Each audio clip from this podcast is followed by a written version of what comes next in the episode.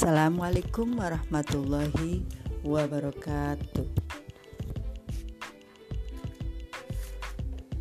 Batur sedulur, dimanapun Anda berada, izinkan saya Marfu'ah untuk merefleksikan pendidikan menurut Ki Hajar Dewantoro. Menurut Ki Hajar Dewantoro, pendidikan adalah tempat persemaian segala benih kebudayaan atau peradaban. Sebab kebudayaan adalah fondasi pendidikan. Pendidikan selalu dinamis, bergerak, dan selalu melakukan perubahan. Perubahan yang dimaksud mengacu pada kodrat keadaan alam dan disesuaikan dengan kebutuhan atau tantangan zaman, prinsip trikon yaitu kontinuitas atau mendialogkan dengan sejarah negeri, konvergensi atau memanusiakan manusia, dan konsentris atau menghargai keragaman yang ada serta membentuk pandangan holistik atau perpaduan cipta, rasa, karsa, dan tenaga.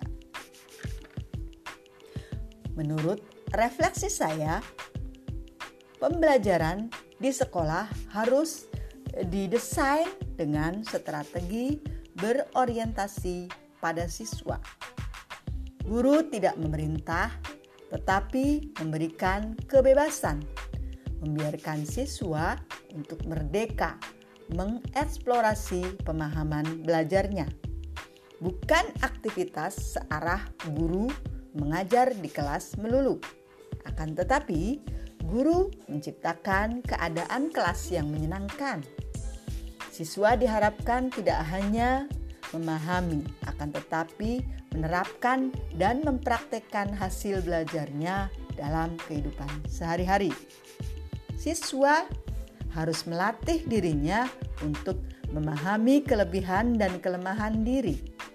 Guru membimbing siswa untuk melakukan aktivitas belajar di kelas sampai pada menemukan sendiri apa manfaat dan tujuan memahami aktivitas belajarnya dalam kehidupan sehari-hari.